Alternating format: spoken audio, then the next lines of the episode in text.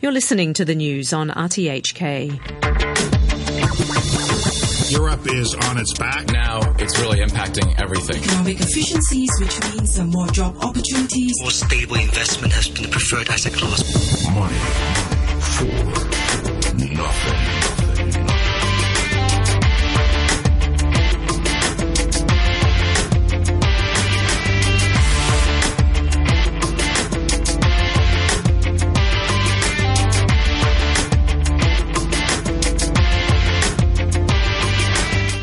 Good morning and welcome to Money for Nothing with me, Renita Malhotra Hora. U.S. stocks climbed with global equities and bonds from Spain to Italy amid optimism that a deal between Greece and its creditors will soon be reached. Greece has been given 48 hours to reach a deal as EU leaders weigh the debt. And China's margin trades buckle as the sell-off puts $364 billion at risk. Asian futures are also signaling gains on Greece optimism. Alexis Tsipras has 48 hours to make the final push needed to satisfy creditors and end a five-month standoff over aid that risks splitting the euro. We'll discuss Greece in more detail this morning, along with a look at markets and investment opportunities in Vietnam. Our guests today include Natixis APAC's Alicia Garcia Herrero, Geosecurities Francis Lun, and Asia Frontier Capital's Andreas Vogelsanger. And Enzio von Pfeil is guest host today. Good morning, Enzio. Good morning to you, Renita. Enzio, Angela Merkel told reporters in Brussels after the meeting that the package of proposals represents a certain step forward, but that all parties are not yet where they need to be. So, what would you say is left to bring closure to the situation? More pressure from America on Angela Merkel. It seems to me as if she's becoming Jack Lew's poodle in this whole matter because there's a lot of concern about Russia, Greece going into the arms of Russia. I think that's utter nonsense myself, but I think that the Americans telling everybody what to do anyway will be telling her to go and get this, go get them and get this deal done with. Mm-hmm. Enzio, you certainly have your way with words, huh, Jack? I don't think I'm going to be a diplomat. But All right, we'll save that one. The emergency meeting between Greece and its creditors, as we said, has ended on a note of optimism that a deal will be reached, hopefully by the end of this week. The Greek economy minister, Georgios Stathakis, said earlier that his government's proposals would break the deadlock in talks with the creditors. Our expectation is that it will be a very positive communiqué, underlying also the areas where the technical details have uh, to be fixed in the next uh, day or so. The basic idea was very simple. Uh, there will be new taxation on business and the wealthier part of the society and we will save pensions and wages. This is the very basic idea. So we try to remove the tax burden from uh, pensions and wages towards business and wealth. Speaking at a news conference following the emergency summit in Brussels, European Council President Donald Tusk said that he was happy with the progress in discussions. As the last hours has, have shown, we can see all parties fully committed to finding a solution. The new Greek proposals to the three institutions are a positive step forward according to the initial assessment of the institutions. They will be further assessed over the coming hours. Work must now proceed swiftly in the Eurogroup. Prime Minister Tsipras and the institutions will work together now so that the Eurogroup can achieve results on Wednesday evening that can be presented Thursday morning. Shares in Athens jumped 7%, while the German and French markets finished nearly 4% higher. In the U.S., the Nasdaq jumped three quarters of a percent to a new record high of 5,153. The Dow and the S&P 500 were also up half a percent to 18,119 and 2,122, respectively. One concern raised was that some of the Greek proposals might have a recessionary effect, but European Commission President Jean-Claude Juncker said that the Commission had thought about this and was ready to offer funds to invest in the real economy. So the Commission is ready to provide to Greece 35 billions and more from now to 2020, front-loading some measures in a way that even 1 billion could be dispersed in the second semester of this year. I would like the Greek public the normal Greeks, the ordinary Greeks, which are not less intelligent than the elites in Europe, to know that we are offering 35 billions in order to enhance the growth perspectives of Greece in the next coming years. This is part of our proposals. The question now is whether the Greek parliament, which is dominated by lawmakers from the Syriza coalition, will support this tentative accord. Here's Harvard University professor Nicholas Burns. It was always probable to me that the Greek government would have to compromise in the end. It's not in the interest of the Greek government to see an exit uh, by Greece from the Eurozone because that would be deeply injurious economically and it would be very risky for them politically because they might likely they very may likely lose power.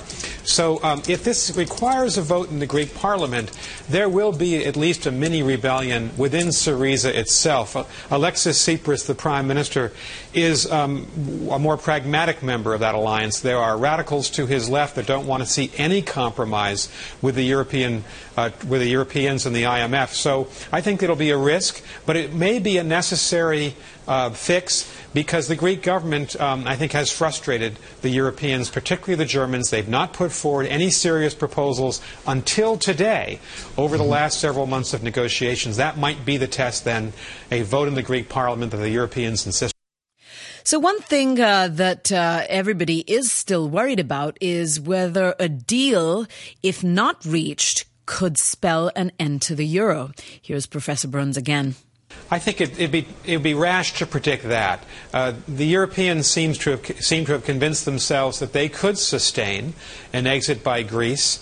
They've certainly talked that way in the negotiations. I think it's been an element in their the psychology behind their negotiations with the Greeks. I think it would be too much to say that this would inevitably lead to a major crisis in the eurozone. It could happen, but then again, the European Union might be able to manage an exit by Greece, and I think that has really taken away the leverage that this Syriza government felt it had several months ago. They felt in the end that the Germans and the EC, the European Central Bank, would compromise. That did not happen. And so what you've essentially seen in this giant game of diplomatic chicken between Greece and the EU, you've seen Greece compromise. And that was all uh, likely all along. All right, let's bring in our first guest of this morning, Natixis Asia Pacific's chief economist, Alicia Garcia Herrero. Good morning, Alicia. Good morning. So, Alicia, it appears that uh, one issue that was not discussed in the meetings was that of debt relief. Uh, when one of the reporters asked Juncker about this uh, in the press conference following the meeting, he simply didn't want to address it. Now, don't you think that this is uh, an issue that actually does require discussion at this point? Well, the strategy so far has been that, you know, first get a deal and then we'll talk about debt relief. Now, however, it, it looks really awkward to me that Juncker is offering 32 billion rather than just offering that money for debt relief. I mean, Greece doesn't need money for bridges. Greece needs money for debt relief. That's what they should be discussing. Well, this is exactly the point. So, um, you know, it, it, seems to me that debt relief and any discussion around it would be the crux of, you know, the, the agreement that they would need to reach. What do you say?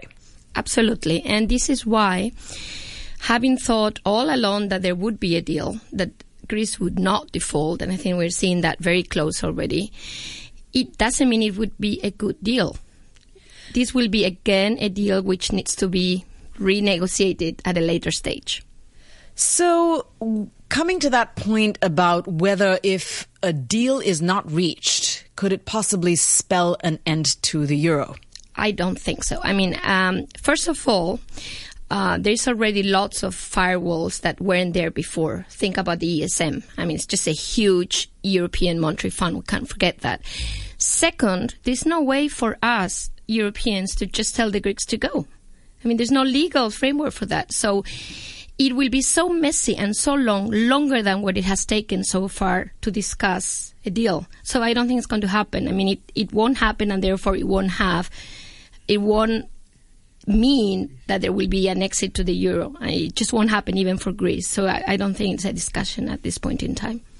Alicia, what do you make of one of the concerns that, you know, parts of the Greek proposal could have recessionary effects? I mean, Juncker said, no, we're definitely thinking through this and ready to offer all of this money for investment in the real economy. Do you agree? Well, the the truth is that uh, we're asking the Greeks to make efforts, which is good. I understand that, but the point is how to do it. I mean, there's many ways to come up with a, a primary surplus, which, by the way, Greece already has.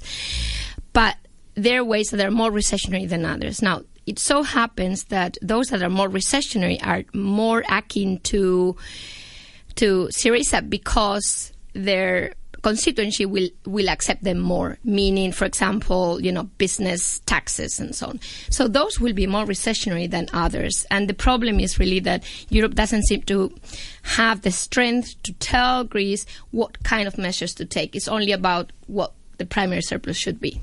Alicia, why are we not getting more noises about Syriza of all parties not going after the fat cats? It seems as if it's um, very chic in Greece not to pay taxes, and it is in fact even legal that the Greek shipping companies do not pay taxes. That's part of law, from what I've understood. Yeah. And this is just surprising that they're going to be raising food VAT by 23%, which is going to hit the little guy, but we're not reading anything about them going after the fat cats. Why is that? Because it's I think it's blurred into one more uh, very um, uh, absolutely crazy uh, measure as well that pensions actually cover more than 50% of the population in Greece, meaning it also goes to people who shouldn't be receiving it. So, because of these fat cats that you're discussing, are actually an enlarged part of the population. When people say, okay, if they go after that one, they'll go after me as well, and I'm a middle class citizen, that's, I think, where the support comes from that is so pervasive that it's very hard to really identify those that you know so again it's easier to come up with measures that are more recessionary but less uh, clear on the impact of each individual and i think that's what's happening which is unfortunate So then this brings back the question as to whether these measures or these discussions will actually be supported by Greek parliament. Frankly, I think they will. Now, the, uh, I think Greece will now pass the ball back to Europe. I mean, now we are on the Greek uh, camp, and the ball will go back to Europe and to Hollande, uh, for example, you know, um, uh, the declaration that now, you know, let's discuss about debt relief later and let's make it happen. I think that's where the European politicians will have to say, how much of that relief and how real it will be. And if it's really real, maybe all of this can be rearranged later. I mean, I think it's, I don't think we can have any other measure that may be approved, but the ones that are on the table will probably be approved, very, very likely. Enzio, you know what Syriza wants is anti-austerity, and this is what Tsipras has been saying all along. But these measures on the table, do they spell anti-austerity? You're asking the wrong person because I am very leery of the Greeks even when they bring gifts. so um, I think that the Greeks, frankly, have had a very nice deal with the euro. They don't really want the austerity.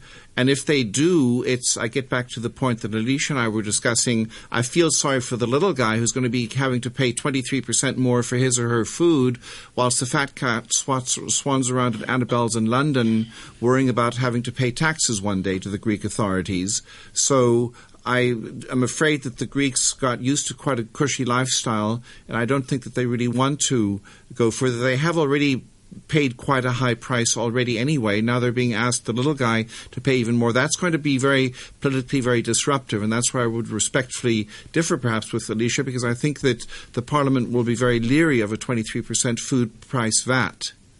Alicia, your thoughts? Well, I, I just think that uh, there.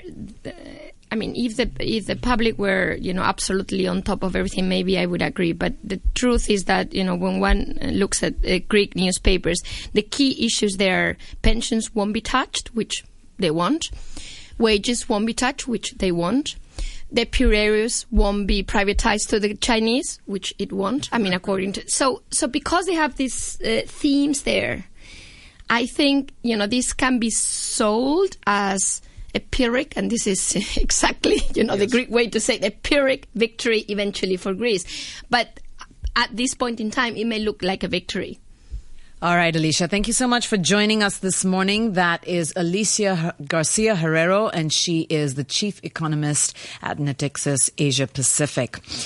Well, the biggest tumble in Chinese shares since 2008 is proving especially painful for margin traders as their favorite stocks sink faster than the benchmark index, raising the risk, of course, of forced liquidations.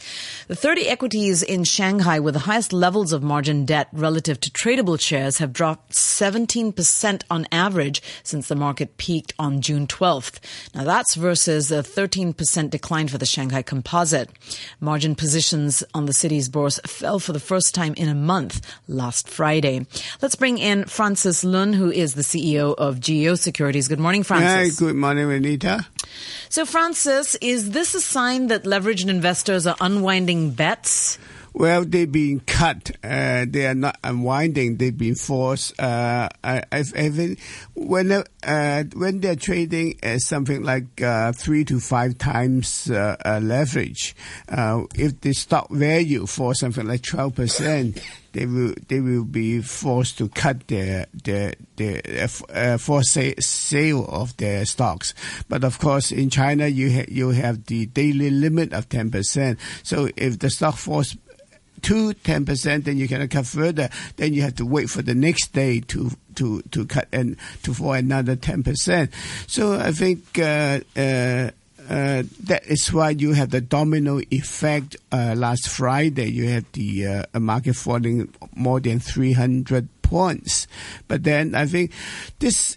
This actually is healthy for the market. The market has gone up too fast, uh, uh, has gone up too much with uh, too little uh, really support, and uh, uh, and and and if it falls twenty percent, I'm not really surprised at all because the valuations are outrageous, especially for the GEM board is is on the ridiculous level. So I think uh, by bursting the bubble at this stage, I think the rally uh, uh, can be sustained for a little bit longer, maybe f- until the end of the year before we really face a big crash. So, Francis, if uh, the traders are really operating, as you say, you know, based upon these limits that they have every day, and every day they're sort of selling a little bit more, yeah. does that signal the possibility then of a further market decline this week? Well, it really depends on sentiment because the the, the, the sentiment uh, was very bearish last Friday because of four sales, but today I think uh, people are looking at the other way. There was some rumor yesterday already that the central bank's going to cut interest rate. So, so uh, it, it really depends on which side you're on. You you just spread some rumor, and then the market moves your way either up or down. How realistic is that that the central bank uh, cuts interest rates and is if if that happens is is it because uh, the government actually wants to support the stock market? Yeah, definitely. The, the, the government does not want the bull market to die. The the the, the government fears the uh, bear market because it's not good for uh, the economy. Francis, what could actually then trigger a big crash? You said something later on sort of say December or so. Yeah, well, um, uh, uh, uh, if, if, you look at uh, at the past, uh, every every major bull market was uh, created by a government overregulation, like the one in 2008, and the government introduced double stamp duty and then the market crashed from 6,100 to I think 1,500 or something like that. So, uh, of course, there was a lot of bubble, but it's uh, it's not yet quite as bubble as uh, 2007, but of but of course, Shenzhen and the GEM board is already uh, uh, too much bubble. The valuations are too high. But I think for the Shanghai index, I think if it falls to 4,000, I would say it's a good uh, uh, and acceptable. But what could the government then introduce by way of regulatory acts? Well, well, they can do uh, many things. They can just forbid uh, the, the uh, uh, margin trading. They, well, the government can do anything in China. They can just cut out margin trading at uh, at once, and then they can introduce a double stamp duty. Right now, you only pay stamp duty when you buy, and you don't have to pay when you sell, something like that.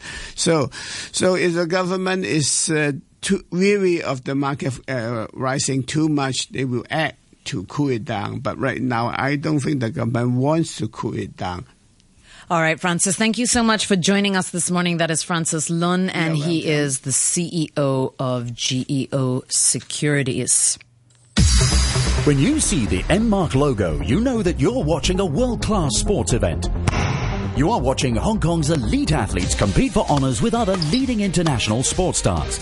Join us in supporting Hong Kong's athletes. Come and enjoy the excitement of M Mark events, Hong Kong's top sporting events. To find out more, please visit www.mevents.org.hk. The time is now 8:24 a.m. and you're listening to Money for Nothing with me, Renita Malhotra Hora. Well, Vietnam has just seen a GDP growth of 6.12% in the second quarter of 2015.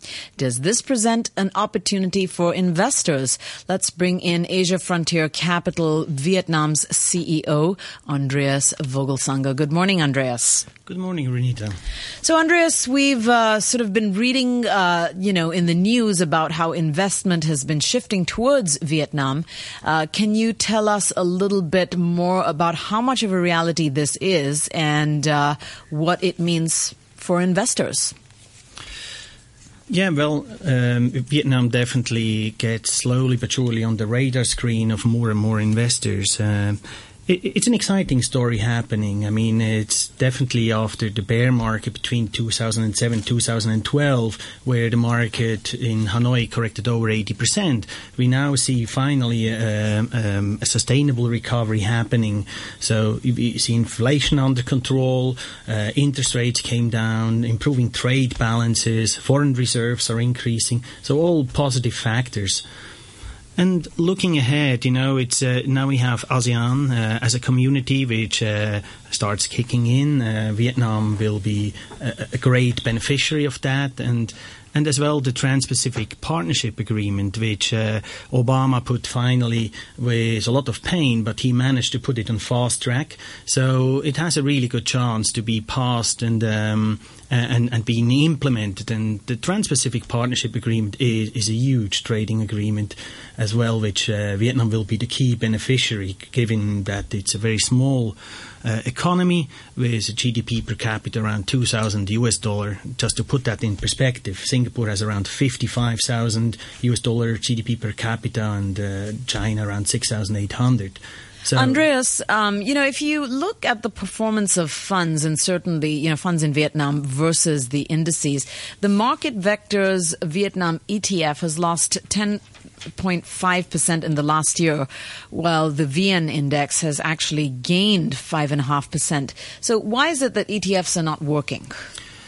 Um, ETFs don't work in Vietnam. You're absolutely right, and and this is mainly due to this uh, fact that we have foreign ownership limits at 49% for non-strategic companies, and uh, and ETFs uh, try to track an index, and uh, and lots of these blue chips and the index names are actually already fill up with uh, foreign investors, and, and, hence ETFs have a very tough time replicating the market and, uh, and do very poorly, to be frank. Andreas, just as an ex-American myself, I nearly got drafted into the Vietnam War. So what I ask is a little bit tainted, which is, will the U.S. make Vietnam an ally? And if so, will that help the market? So that's question number one. And question number two is what your view on the currency is, because even if the market goes up, it's fine and good. But if the currency goes down, then for the non non sort of dong investor, this thing isn't going to be so great. What do you think? Uh, very good questions. I mean, on one hand, yes, the Americans, I mean, as a trading partner, uh, the US becomes more and more important for Vietnam and it's uh, rapidly increasing in trade. Um, you know, we have all these, uh, the Trans Pacific uh, Partnership Agreement will have a huge impact in terms of further accelerating that. Uh, already now, uh, Vietnam becomes the manufacturer of the US uh, very, very rapidly and uh, taking that number one position maybe one day. Um, regarding currency, uh, it's, the Vietnamese dong is actually a very stable currency since uh, three years, and, um, and that's part of the sustainable recovery which I was mentioning earlier. It's uh, the government said they're going to devalue it uh, two percent this year. They said uh, the same thing last year, and they actually devalued 1.5% last year in 2014.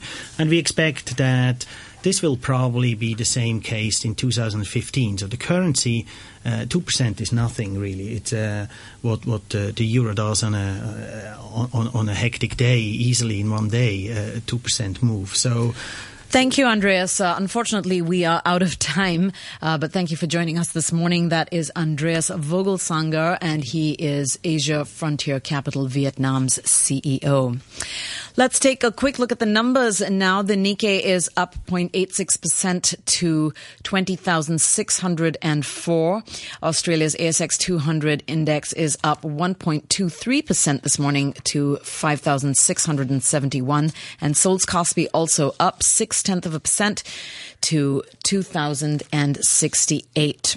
In currencies, one euro is currently valued at 1.13 US dollars. The US dollar is trading at 123.41 yen, and one pound sterling will buy you 11, excuse me, 12 Hong Kong dollars and 26 cents, or one US dollar and 58 cents. Gold currently valued at uh, $1,183.80 per ounce, and Brent crude oil at $63.21. So here we are at the end of the show, uh, end of a Tuesday. We've got uh, more decisions on Greece to look forward to later in the week. Enzio, what else should we be keeping our eyes on? I think that the whole issue of the Middle East is getting lost in this discussion. I think it's a, it's this this tragedy that I don't think I need to repeat. We all have our own thoughts on that.